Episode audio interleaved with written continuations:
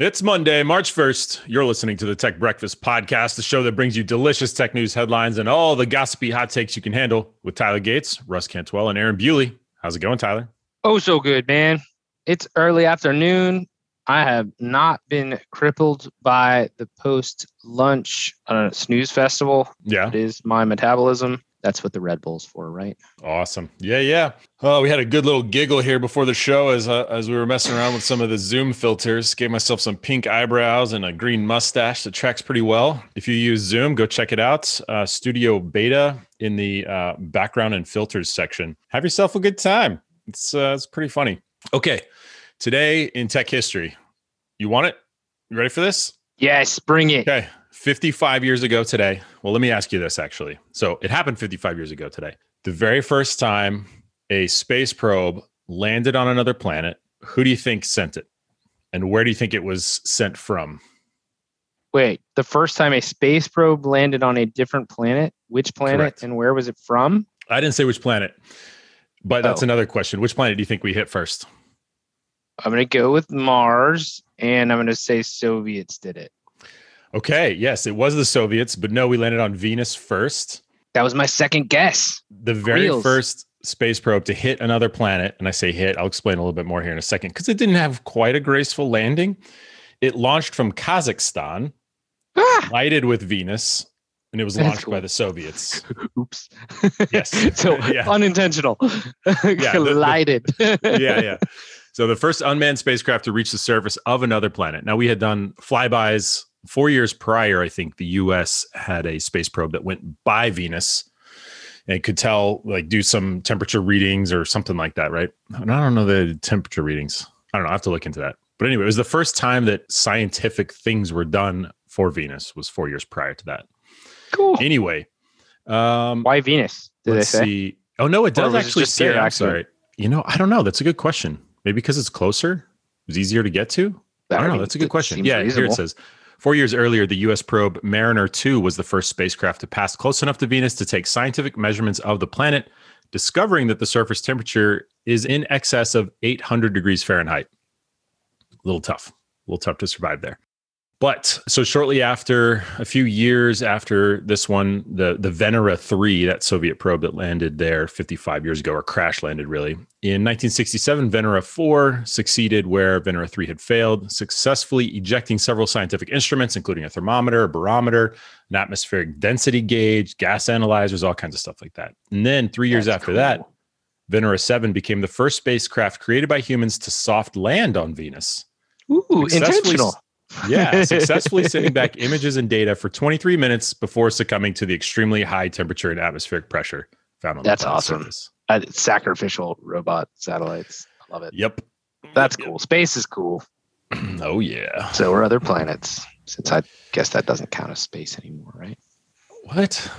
Is it, I mean, where? space. It's, it's outer space, but it's not. It's I don't feel know. like What you got, is man? space in between. What's on your What's on your mind? Do you want me to talk about uh, Zoom fatigue real quick? Zoom fatigue. Gosh, no. I went I'm way past Zoom fatigue. Like at some point, this is just normal. Can't be fatigued anymore. Yeah.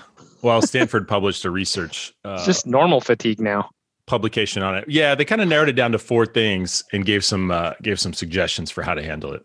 We can get into that. Well, that's cool. We can, yeah, but we don't have to do it first. Okay, I want to talk about how messed up Texas got during our snowpocalypse or snowmageddon, as, as it's commonly called last week, and uh, how interesting the news from our very wonky electric grid and market. So I, I have, because I'm Yeah, Dork, much that was real? what the snowmageddon? No, Or- the, yeah, no, the crazy news that we were getting. I kept hearing things Uh, like we were like one flip of the switch away from everything, like Texas Yeah. being in the dark for a month or two. Yeah, so apparently Crazy that stuff. that's what ERCOT's reporting. ERCOT is the uh, the the collective, I guess, that manages our grid. So they're they're a uh, basically a board that makes decisions, and uh, they made the decision to force electricity providers to start doing rolling blackouts to prevent catastrophic loss of system. And uh, apparently, their emergency meeting was pretty spot on because the plants that went offline within minutes of some of that stuff, as as I'm reading it, it would have caused a catastrophic system loss. Right, that's where the the supply was so dramatically below demand that it, it would have caused terrible terrible things to happen So how does that happen? Like the the actual the energy generation plants would Couldn't have keep just, up. They I know, Well, but they would have just had it hit that level. They would have been damaged. So that's that's my understanding yeah it'd be they like wouldn't be usable anymore. Quite possible right? It Yeah. could be irreversible irreversible damage. I don't know all of the the details but if you you know if you have a, a generator and you plug in seven air conditioning condensers you know three ton units and you turn them all on simultaneously the instantaneous power draw from those ac units are almost certainly going to destroy something inside your generator Yeah. right? That that power draw is just going to melt componentry. Same thing can happen to a power plant but we manage our grid you know to the t and we're we're making sure that we're overproducing and we're dumping or we're shedding load. If we're either shedding load which is cutting off users right? That's the the blackout side or or you're dumping electricity somewhere but there, there's limits to what you can do on on that piece of it. So the uh yeah the ERCOT made that call. They did those things. But here's here's what i found really interesting right? So texas has a deregulated market. That that i am learning has a lot of really cool baggage right? Um i, I say A lot of really cool cool, from baggage. cool from like an outside looking in. Wow that's really kind of messed up and it's interesting how it unfolded. It, it is a very curious scenario not cool that lots of people without power for days and that that some people died and of course it was incredibly cold so so there, it's very complicated there's a lot of financial ramifications which Yeah. is part of what i'm going to get into right um, but texas made the decision to isolate their grid that was part of the de- deregulation is is kind of what it's referred to Is that a good thing? well, well debatable right the Okay. argument Because I saw a bunch of people on Twitter hating on us.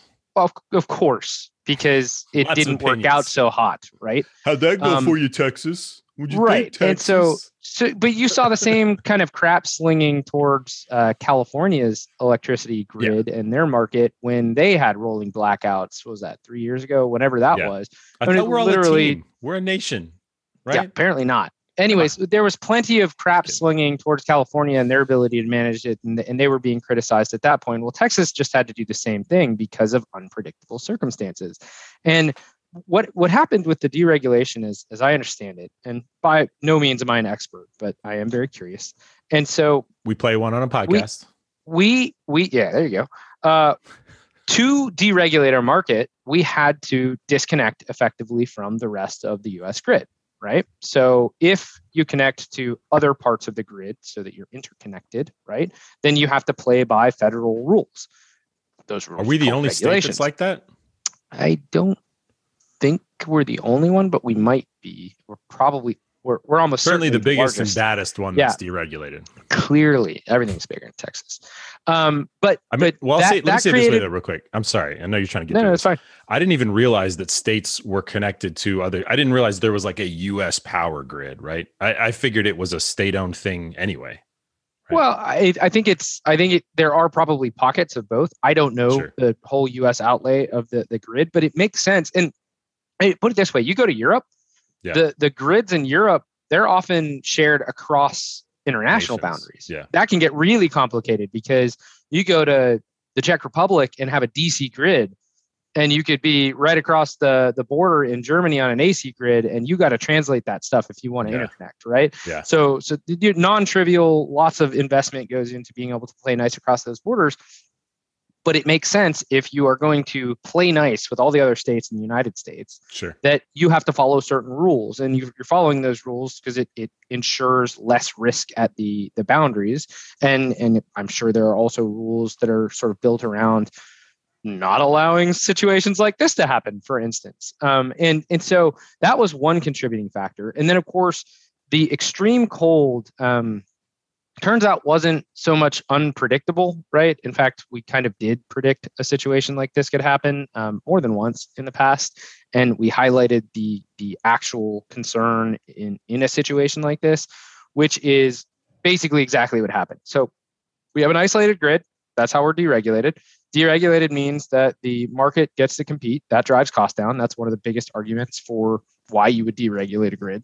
Lower cost to consumers arguably also higher profits in certain situations right um, but it should from a market dynamics perspective the argument is it should work out better for everybody because the market will correct in the event that something is out of balance. Well, this event literally froze us out of power production. Um, and part of what contributed to that freeze out was the inability to deliver natural gas, which is mm. a huge part of Texas's supply. Um, and then predictably, because it's winter months, our uh, renewable production is down. Wind and solar are only supposed to carry like a third of what they do in in peak months in in the winter. But we we know this. We plan for this, right? Like sure. solar is going to produce nine percent of, of our electricity in January, and it's going to produce twenty seven in June. Yeah. Um. So but even it i think was a little bit low which happens right? You think cloud cover yeah. stuff like that. Solar by the way actually works extremely well in cold conditions. So it's really goofy really? when you see some of the yeah absolutely. It's it's ideal it's more because it's an electric conversion. There's it's heat is usually bad when you're dealing yeah. with electricity. You want yeah. cold. And and photovoltaic huh, photovoltaic cells do not need heat to produce electricity. They need sun that's that's it it's yeah. it's, it's the key ingredient. it's that arguably the only thing that matters. Obviously, well, snow our, our, is can be a problem because it stops light from getting through. Interestingly, if you can get the snow off your panels, though. it increases efficiency because of reflection. So yeah. photovoltaics in winter are are pretty pretty interesting, but some of the criticisms okay, that, are way off on that. That explains because we have a uh, we have this little tiny you know we ordered on Amazon a solar panel that sits on top of our chicken coop, powers a light bulb inside, so we can turn on lights inside because nice. it's it's pretty it's sealed up pretty good. But even with snow on top of it, it was still charging the bulb, and I, I was I was curious on that. So, uh, yeah, yeah, so I mean, as long as it's not completely obscured, it, yeah. it'll produce something up up to a limit. Certain photovoltaic sure. cells and inverters require a certain amount of electricity production to even like generate, right? Yeah. So it's possible that if you're partially obstructed, that's enough. It depends. The, the solar sensor being cold made it more efficient. You're saying? Yeah, it should. Yeah, I, I don't know if that's cool. true across the board, but every yeah. every panel that I've ever looked at, you know, it, it's the, the substrates, the electric condition that is being, you know, created by the photons mm-hmm. does not require heat and there's there's a breaking point. I think there are going to be components that that can probably have freeze out problems. We did not hit any of those in Texas. Our our issues with solar production would have been more weather related than like like cover, sure. cloud cover, yeah, yeah. stuff like cloud that. Less less sun and the fact that it's winter, so the incidence isn't as good either. Um, anyways, you look at wind production. There were some claims that you know we had frozen wind generators. We, we even had state representation that kind of clobbered that really fast. The irony there being, of course, that's a choice, right? When right and, which and a lot of people didn't understand because I, I saw a lot of that on twitter too people were like what's right. wrong with y'all you know if they can you know and they're posting pictures of these wind turbines in antarctica it's like yeah right. they they paid the extra package upgrade to the bonus like z off-road version to allow exactly. it to spin when it's negative 40 degrees that's right when it's that's negative right. and so 10 in texas it's not going to work and and i don't know i i don't think i ever saw any reports that i i felt had enough backup uh, data wise to really say even if freezing of wind turbines was an issue in Texas. But what we do know for sure is that our heavily heavy reliance on natural gas and uh, nuclear was dramatically impacted by weather conditions and specifically lack of weatherization of those facilities and transmission right so it was it was kind of a perfect storm. You had some facilities that were unable to start generators and stuff like that because they got too cold. We lost a major power plant providing electricity as a baseline, uh, a nuclear facility because of the uh, pump that moves coolant water in and out of the system. Right, like this is it's just oh crap, your yeah. your swimming pool is going to freeze because you can't move it. Well, you have to shut it down. And anytime you have to shut down facilities like that, turning them back on is not just flicking a switch. It yeah. takes days, which is what we ran into. And then on the natural gas side, the pipelines actually had issues. And my understanding is that it's it's transmission equipment as well as uh, you know literal pumps and generators in the pipeline.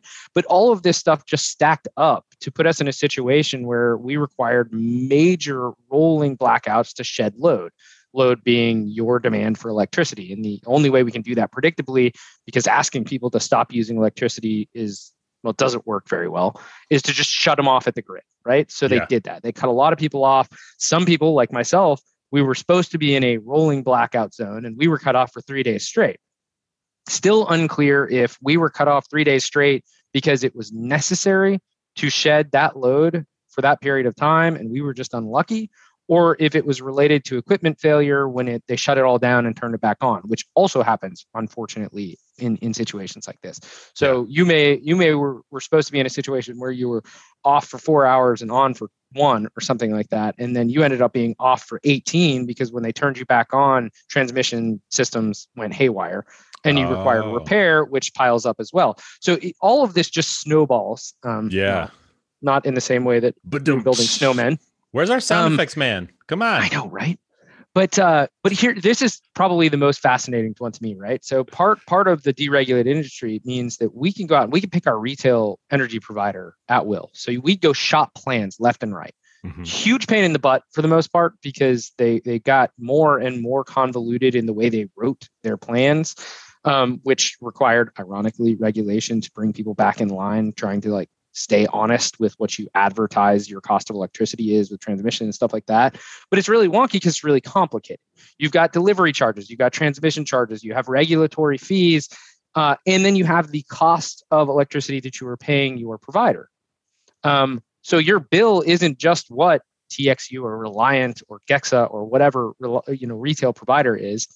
It's a combination of uh, you know the the transmission that that is being charged from your grid operator, all of those things together, right? Trying to suss that out is usually a pain, but you can find good deals. I pay yeah. very little for electricity at my house, as an example. Well, one of the options in Texas that came out of this market, which is a broad retail marketplace to go pick it, are wholesale operators. Ooh. And they function in this way, which is they charge you a monthly fee. Uh, seems like they all sort of gravitated to $10 a month. So you, Aaron, are going to pay me 120 bucks a year to buy electricity from me. And I'm going to sell it to you at a complete pass-through rate plus the transmission delivery stuff that sure. you can avoid. But I'm going to I'm going to in the news, right?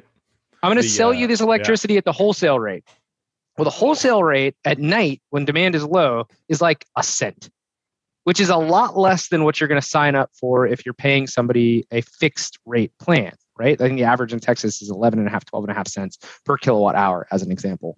Um, the, the, the wholesale rate is like one cent, one and a half cent, right? At, at night. Well, because it's wholesale, as demand spikes, so do prices.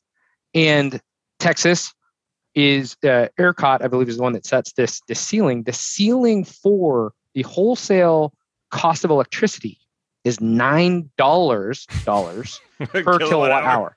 that that is that is a 100% increase in cost over like my Honey, electricity plan. Lights. So yeah. literally nine dollars per kilowatt hour. That's a lot. That's a whole whole lot for electricity. And what happened was what is that percentage? Is that was that nine thousand percent increase no, over one cent? Whatever. Anyway. No, no, hundred. It'd be hundred. Nine. One cent to, to, oh oh over one oh one cent yes one sorry cent. if you I was 9, thinking 000? nine cent nine cent is like a I pay eight and a half cents per kilowatt yeah, hour yeah. so I round up to nine that's a hundred percent oh, increase per kilowatt hour in that yeah, situation yes if it was one cent then yes um anyways that nine dollar per kilowatt hour ceiling was basically in place for three straight days and and people were on these plans did not understand, nor had they foreseen that they could run into the absolute maximum cost of electricity for constant. I mean, 24 hours, three days out of the week. Did those people have power? Yes, some of them did. Right. So, it depends on okay, where they so were. right? they, they were still power. required. Right. And and that's, so that's the thing. Is, get... Depending on where you were, you you may not have lost power because you're right next to a hospital or a fire yeah. station. You could oh, be on a part right. of the grid yeah, yeah, that doesn't get shut down, as an example. Your electricity provider can be different than your neighbors in this case, not necessarily who's generating it, but who you're buying it from. Yeah, I get those wholesale rates went to nine dollars per kilowatt hour, and people paid that for the three straight days. So their monthly bill ERCOT, went to like four hundred dollars. Yeah, more like 70,000. and so there are examples of people's bills being in the $15,000, $16,000 range because, I mean, just do the math, divide by Insane. nine. It, it's just a large home can draw a lot of, shoot, I think my, my meter will peak out at like 13 kilowatt hours in the middle of winter right now. I don't know where my gremlins are. I need to find them and, and strangle them out. But, but I, I would be paying over, over a hundred dollars an hour for electricity in a situation like that, right? I mean, that's that's insane. But so this happened. People were getting massive bills. Well, this is where like the catastrophic downhill sliding impact of this kind of a situation. Yeah. Griddy already got shut down. ERCOT literally transferred their users to other energy providers because Griddy can't pay their bill. And they can't pay their bill on the order of $1.8 billion. Oh my Which gosh. means, and Griddy does this, right? They charge in $50 increments. So every time None of you them hit had $50, laying around. apparently not. They should have called Elon, right? He would have told him to buy more batteries. Uh, if if they're charging their users fifty dollars basically every half hour in the example I was just giving, right? Well, their users either didn't have ACH on, so you couldn't automatically withdraw it from their bank account, or their bank accounts went to zero, which is entirely possible at how quickly they were eating energy costs, right? So they defaulted on their payments to Griddy. Griddy defaulted on their payments to electricity providers, one in particular, the Brazos um, Cooperative, Brazos River Co- Cooperative. They already filed for bankruptcy Oh because they owe the producers who they bought the, the fuel from, probably natural gas, they owe them over $2 billion. So we have a wholesale electricity provider that was shut down immediately because they can't pay their bills.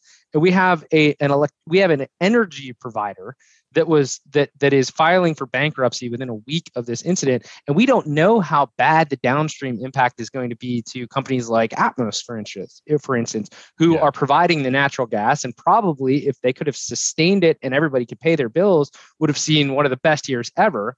Now who knows how many people are actually going to be able to pay? So we we had an ugly situation that's going to turn into a financial nightmare and it doesn't look real good for a deregulated grid to have a 3-day incident cause this much damage. Yeah. Yeah. Super interesting stuff though. It is. It is. yeah, you always gotta you always gotta understand there's all kinds of nuances under the covers, you know? Yeah, I mean, there's some of the of initial stuff. stuff. yeah, there there was things out like there was a helicopter trying to de-ice a uh, a, um, a wind turbine, right? and everyone was like, that was the initial sto- like the initial breaking story, Right. you know, like fossil fuels come to the rescue, which Yeah. like created the helicopter, which fueled the helicopter, which fueled the Yep. you know the de-icing stuff. Anyway, it was hilarious. Yeah, it's it's one of those question question your your sources motive sometimes. Yeah. Logical fallacies aside, sometimes you you get what you expect. yeah, that's pretty funny. Yeah, it, it was interesting, and it'll be interesting. I mean, we're not done yet, right? Uh, To be seen what actually happens to uh, Texas's grid if it maintains uh, deregulated status, if uh, if we just add some new changes to price protection, or if we force winterization. Which, of course, the grand irony is a deregulated system that becomes heavily regulated. uh, When when do you stop calling it deregulated, right? Yeah. Like Right. The fact that we have a ceiling on the wholesale rate of electricity is interesting because it should be related to the cost of providing that energy, right? Uh, it is quite possible that a provider of electricity is paying more than $9 per kilowatt hour.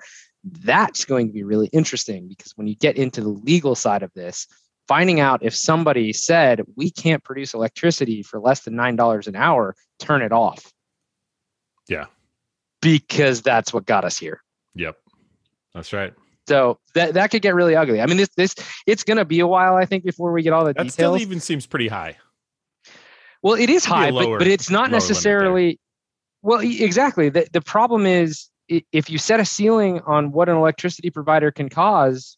Or you should have some sort they- of like stop loss trigger, right? If you're going to start charging me over this co-op, I'd rather have no power. Yeah, right? well, and I Feel imagine to stuff charge like to is what's this going to happen. amount. Otherwise, turn off my power, please. But uh, but see, this is what's interesting about this, though, and I, I don't really understand how the rest of the grid manages it unless it, it's just a risk equation, and you don't run into situations so you don't see the bill run up as high. Yeah. And and I think that's probably the answer, right? So imagine if we weren't a deregulated grid, if we were tied into Arkansas and we were tied into New Mexico and we were tied into Oklahoma, then we can borrow from their energy yeah. production and we don't have the catastrophic situation that we ran into. It's an argument. I don't understand enough about it to say whether that's the right answer or the wrong answer. But Yeah.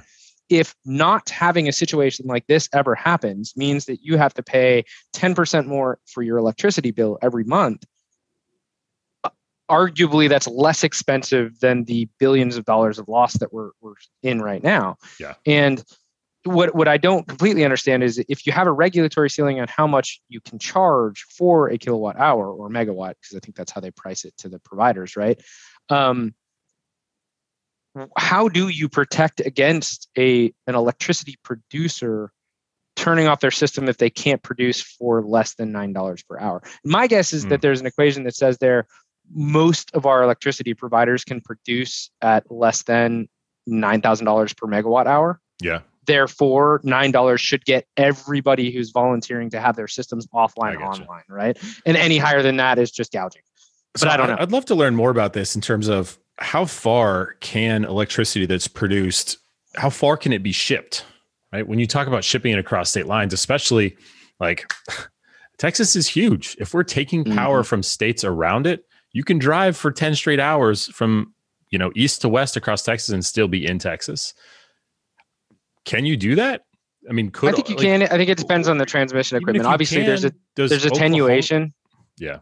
Uh, you know, in the lines, just naturally, the the resistance of the line itself is going yeah. to to steal from you. That's what I'm but saying. There there are clever things that you can do in electric systems to amplify Relays signals. And stuff. It's kind of like the opposite side of an antenna it gets yeah. a small signal it makes it big. You can you can do some of that um, oh, okay. my understanding is in transmission you can do some of that. But i would imagine yeah there, there is probably a limit. So who knows? but think Maybe about like our corners.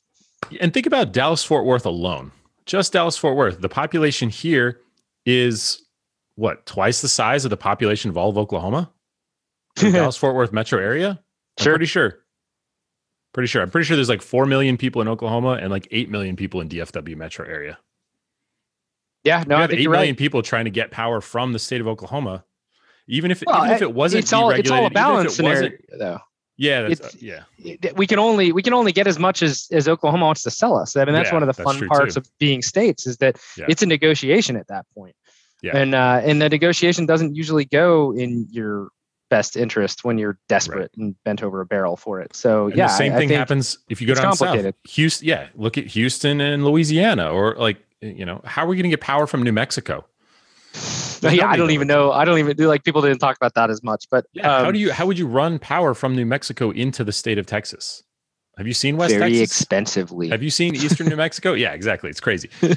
One of the other things, dude, can you imagine like 200, 250 years ago or whatever, or any time before that, if what happened to us where it was 72 degrees Week later, it's negative 10 for four days. My a week gosh. later, it's 80 degrees. I know. It's insane. What how uh, does your how does your mind process that?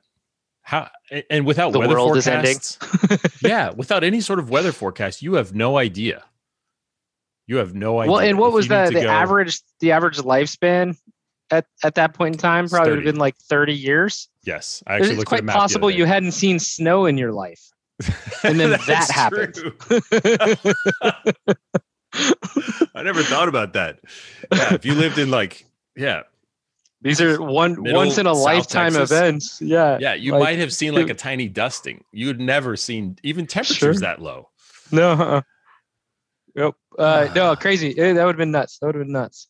Anyways, right, what else? What else you want to talk about, dude? yeah, that, that's that's fun to talk about. You know, actually, I, I saw an article that uh, Curtis Bunker shared with us that I thought was uh-huh. cool. He shared out a few robotic uh, related ones. Curtis is Ooh. awesome at giving us content, by the way. Yes, shout out uh, Curtis. Keep it Bunker. up, man. Love it. We don't we don't we don't focus on it enough. We're gonna do better. But um, he sent hey, out one wait, that said before you get to that, uh, quick stat from the show. His episode, his the Curtis Bunker twenty what is it 2030 to 2050 episode i just saw the other day is our number one uh listen to show it just moved it just well took over the top spot. super interesting listen if you haven't already had it anybody that joined us and hadn't gone back in time that one is one that you should absolutely go check out.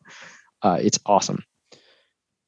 And this is also awesome because uh, somebody is i forget now who it was because i read it this morning and it's oozing out of my ear. Um, but there's muscle like gel is being used in robotics. What? So it it's it's muscle like in the sense that it can actually build from use and it's more of like what? a fluid yeah it's freaking cool well and when you think um, about like the electrical so muscles move with electrical stimulation which right. works well through a, a, gel as well Dude, does this have to do with the Disney thing? Have you seen no, that? that one's different. That was the, that was Disney the other one that I grabbed. That one's hilarious. I feel like I've seen that one before. I don't know what the Yeah. age of that article is, but it is it it they gave Disney gave robots a human-like gaze, which Yes. just the phrase is creeping all out. But apparently the idea is to be less creepy as a robot. I, don't- I don't Maybe think it put works. some though. skin on it. apparently they're the- going to with their the gel gel muscles. They're Yeah, going to make soft don't know- robots. I don't know that that'll make me feel any better. I think maybe No, not at all. knowing- Knowing that it's a robot and seeing the robotic, you know, action Yep. below it, I think maybe makes me feel better. Well, that and that was the comment I was just trying to make is that yeah, okay, so creepy robot stairs are creepy, but it's more creepy when it's not creepy. Does that make sense? Yes. yes. Oh man. that robot is looking at me lovingly. did and you I see the like it. the deep kind of staying in this vein? Did you see the Deep Nostalgia company? no, what was that? So Deep Nostalgia is is the name of the company, but Nostalgia's it's a, a, new, liar. So it's a new serve. Well, not the name of the company. I'm sorry. It's a new service offered from the genealogy site MyHeritage. Ooh, go and on. what they do, yeah, they take AI to animate old family photos. It's it's recently. oh yes, I did see this. I didn't realize media. that that was what it was called. Yeah. Oh, that's hilarious. Yeah. Clearly, I did not read that whole article. That they've is shown- creepy and awesome, though. Yeah. So they they've actually so as part of it, because you you could just upload a photo, um, and, and I think their end goal is to get you excited about the service, and then eventually they're going to sell you a DNA kit. So be aware of that aspect of it. but you upload a you upload you know a, whatever several um, generation ago photo, and then all of a sudden they animate it, and now you're looking at your great great great grandmother like moving around and You know- blinking. you know what and, I you know smiling. Immediately thought of when I saw that was Harry Potter and the living pictures. Oh yeah yeah yeah. Like, They're going to do that with everything. Yeah. oh man, it's so crazy. Yeah, go look at it. Uh, there's a good article on it on theguardian.com, but just Google deep nostalgia and you'll see it. Yeah, There's a whole bunch of tweets that they'll link to in there. that's that is so neat. And they had a lot cool, of uh, but it's a little creepy. examples. It it is, but it's also I, like that's one of those things that I could see. It's going to persist, right? That is such an Yeah. interesting technology, and it's going to create some really interesting, uh, I don't know, use cases. Yeah. and and is a perfect segue into another article I ran into this morning. Um, and it, this this one kind of blows my mind. Digital art. A gentleman sold a digital piece of art. This is something that was made electronically and is freely viewable from any computer in the world and your smartphone. He sold it for six point six million dollars. Yes. And I've And- been wanting to talk about this on this show. and where's Matt Baker? Because Yes. You know Matt how Baker, come and back on why? the show, dude. Non-fungible tokens. That's right. So they're they're using cryptocurrency to prove the authenticity of the original digital asset. And still it, therefore- like Well, it's it's just like any other antiquity. but I just don't understand why you'd want to own it. Like the the Nyan cat. Apparently, thing, for massive increases in money. I guess. Yeah. There yeah, what was the one? There was a 10 second video that the guy bought for 60k in October of last year and this is the 6.6 example. million. He That's bought it for sixty-seven thousand dollars, and he sold it for 60, 66.6 million. Six point six million. He it, it is it is just like the antiquities market. And if you look at the guy who purchased this initially for sixty-seven thousand dollars, his argument was, "I know this artist and I know what he means to the art industry." And then fast forward like a year or two, I don't even know when he did it. I don't remember the date from that, but he turned around, he sold it for six point six million dollars, which means someone bought it for six point six million dollars. Dude, it's happening all over the place. There was like a there was a photo of uh there was a photo of LeBron James dunking a basketball that sold for like two hundred and two thousand dollars. It's tokenized, right? That's tokenized, yeah. And now you own the photo. Now it can be anywhere on the internet, but you own it. That's but that's eh, that's insane. Can you get ju- I royalties mean, from get- it, or is so it? I get. I think it's just like everything else, though, right? It's Yeah. it's owning the Mona Lisa. Yeah. It's somebody would gladly pay exorbitant amounts of money to be the one owner of that, and then they turn around and probably loan them out to to, you know, Yeah. museums Yep. and stuff. But I I don't I I won't pretend to ever have really understood the incredibly high priced antiquities market. But I think this is exactly the same, and it's kind of neat that Dude, and let, cryptocurrency is enabling it, yeah. but it's also absolutely absurd. And let this shake your world, man. And this is kind of what I meant by like Bitcoin being the being like firefighter number three in the first act of this movie. Right. I'm not. I, I, it was something I tweeted a little while ago. Right. And some Mhm. people agreed, some people disagreed, etc. But I'm not saying Bitcoin is the thing. Right. I'm saying like this is this is a this is a move. This is a change. This is something crazy is happening here. Right. So Christie's Auction Company, if you're not familiar, it's a British auction auction house founded in 1766. Right. Its main premises are on King Pretty Street. St. James's in London. Yeah. and in uh, Rockefeller Center, New York City. And they sell, what- is it? Uh, holding company sales in 2015 totaled uh, $5 billion, right? Art, all kinds of stuff like that. Now they are selling digital assets and uh, for exchange for non fungible tokens to say, hey, you own this digital thing that somebody, I, I mean, it's just blowing my mind, man. I, I can't I I'm still even as somebody that I feel like understands what's happening like Yeah. technically I am at a complete loss why this is a thing. Same. Yeah. I mean, do I do it because so there's like Decentraland where you can go and create your Oh. own like plot and build a house in this virtual city. Come on, you own some of those tokens, don't you? Yeah, yeah. But here's the thing: like, would I buy a photo of LeBron dunking so I can then have a digital copy of it and put it up in my virtual house? Like, is that You, what's but you can have it. Or is it You just can have a digital copy of it anyways. You just don't get the original digital copy. This It's is not even the original digital copy. hurt. I don't think it's the original digital copy. It's just that you own that digital copy. You own that that digital. Okay, that makes that makes even less sense. How do you know you own the original? That's what the tokens are for. They're non fungible. So when an artist creates a digital asset and ties it to a non fungible token, you know you have a pedigree of the original creation of the Oh, art. Gotcha. I That's that's the that's how I understood it to be. I'm not saying you couldn't sell a token for something that isn't original, and then you like Yeah. basically have a serial number that says this is your version of it. But Yeah. that's even more stupid. Well, that's what I, I saw that happen as well. I can't remember the That's exact terrible. story. There was an artist, uh, like a music artist, that had got nothing. created some album, uh, an album cover or something like that, and then they gave it to some people to go sell um, on the digital marketplace. And uh, Crazy.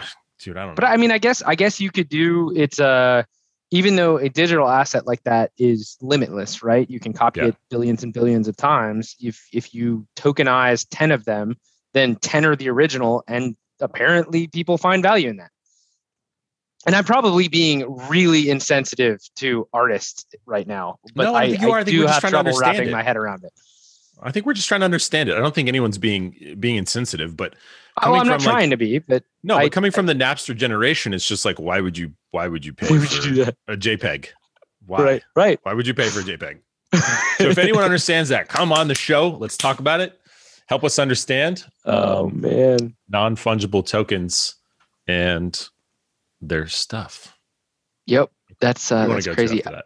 Uh, well, I'm gonna have to cut it off here shortly, but I do have a couple other short ones. One one that was interesting is apparently um, Polaris is releasing or has released a teaser for an all electric UTV. So it's a Oh. side by side that's all electric. Which I thought I you were going to say uh, this- like a wave runner kind of deal. no, no, no, that'll be cool. But I don't. know. Does Polaris make They do. watercraft? I s- They do. Uh, yeah, Okay. they do. I, didn't realize that. I always think of like Yamaha and and uh, yeah, because they're better. the other ah, burn. Anyways, I'm very familiar with uh, Polaris side by sides, and uh, I I don't. I'm sure they do other ATVs as well, but um, They may have stopped making them actually. possible. Yeah. The uh, uh, anyways, my first thought was why? Why would you want an 2004. side by side? Sorry, they And stopped making it then- in 2004. And then I proved my gut wrong because I immediately had use cases. Like my my in-laws have a farm, and being able to plug in and scoot around in your your ATV for a day when the grandkids are in town totally fits inside of the range that you'd want Yeah. in an electric vehicle that size. And then me in the place that I'm at, like be able to drive back and forth between random stuff that's close by and let the kids tear around the backyard. So I'm actually Yeah, just dude, mad even at my now that they don't have an electric ATV. Yeah, I mean, I, I, want have smaller several- ones. I don't need a side by side. But but I'm mad that it doesn't exist. they- yeah, I'd love to just be able to plug them in. It would be it would be really cool. So I'm excited that that's happening.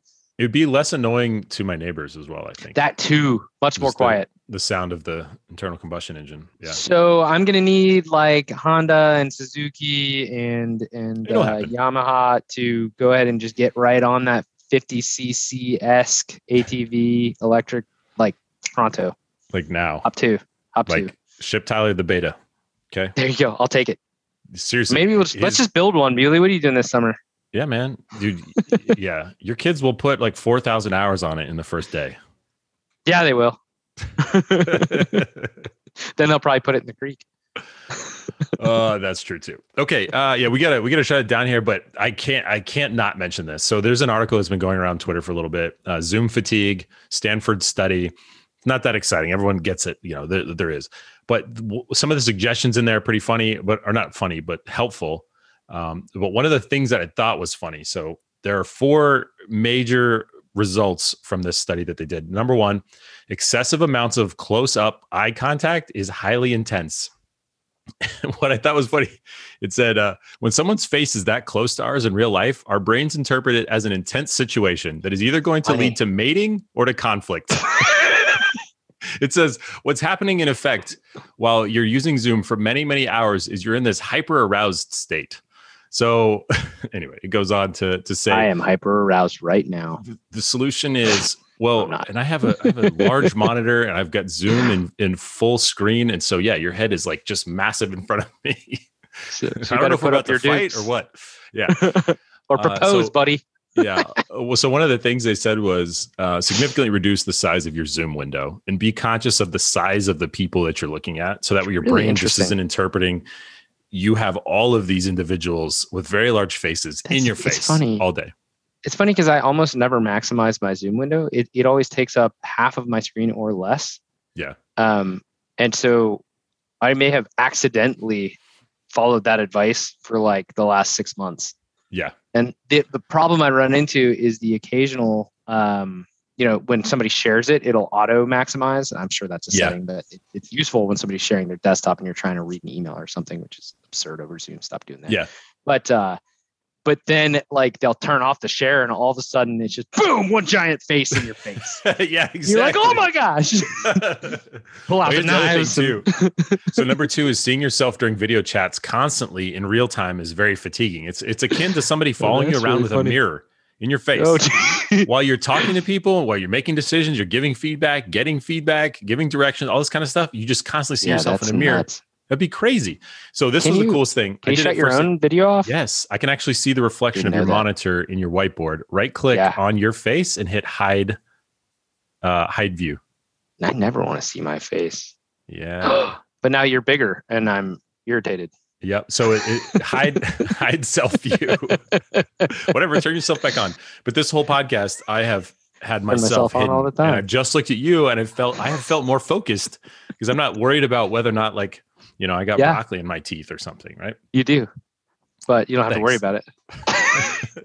On that note, that brings another tech breakfast. Oh, what else do you have to say? It's Am I fine. No, there's two others. That's it. That's oh, it. come Fine. on. Whatever. I, I actually I gotta go. Yeah, you, you gotta can, go. you Get can outta tell here. us more because we'll we with this we have podcast fatigue right now at the end of the hour, so people Shut aren't even going to hear the last two until next time, anyways. So let's just bring it back up. Sorry to cut you off. And for th- there, there's your cliffhanger, listeners.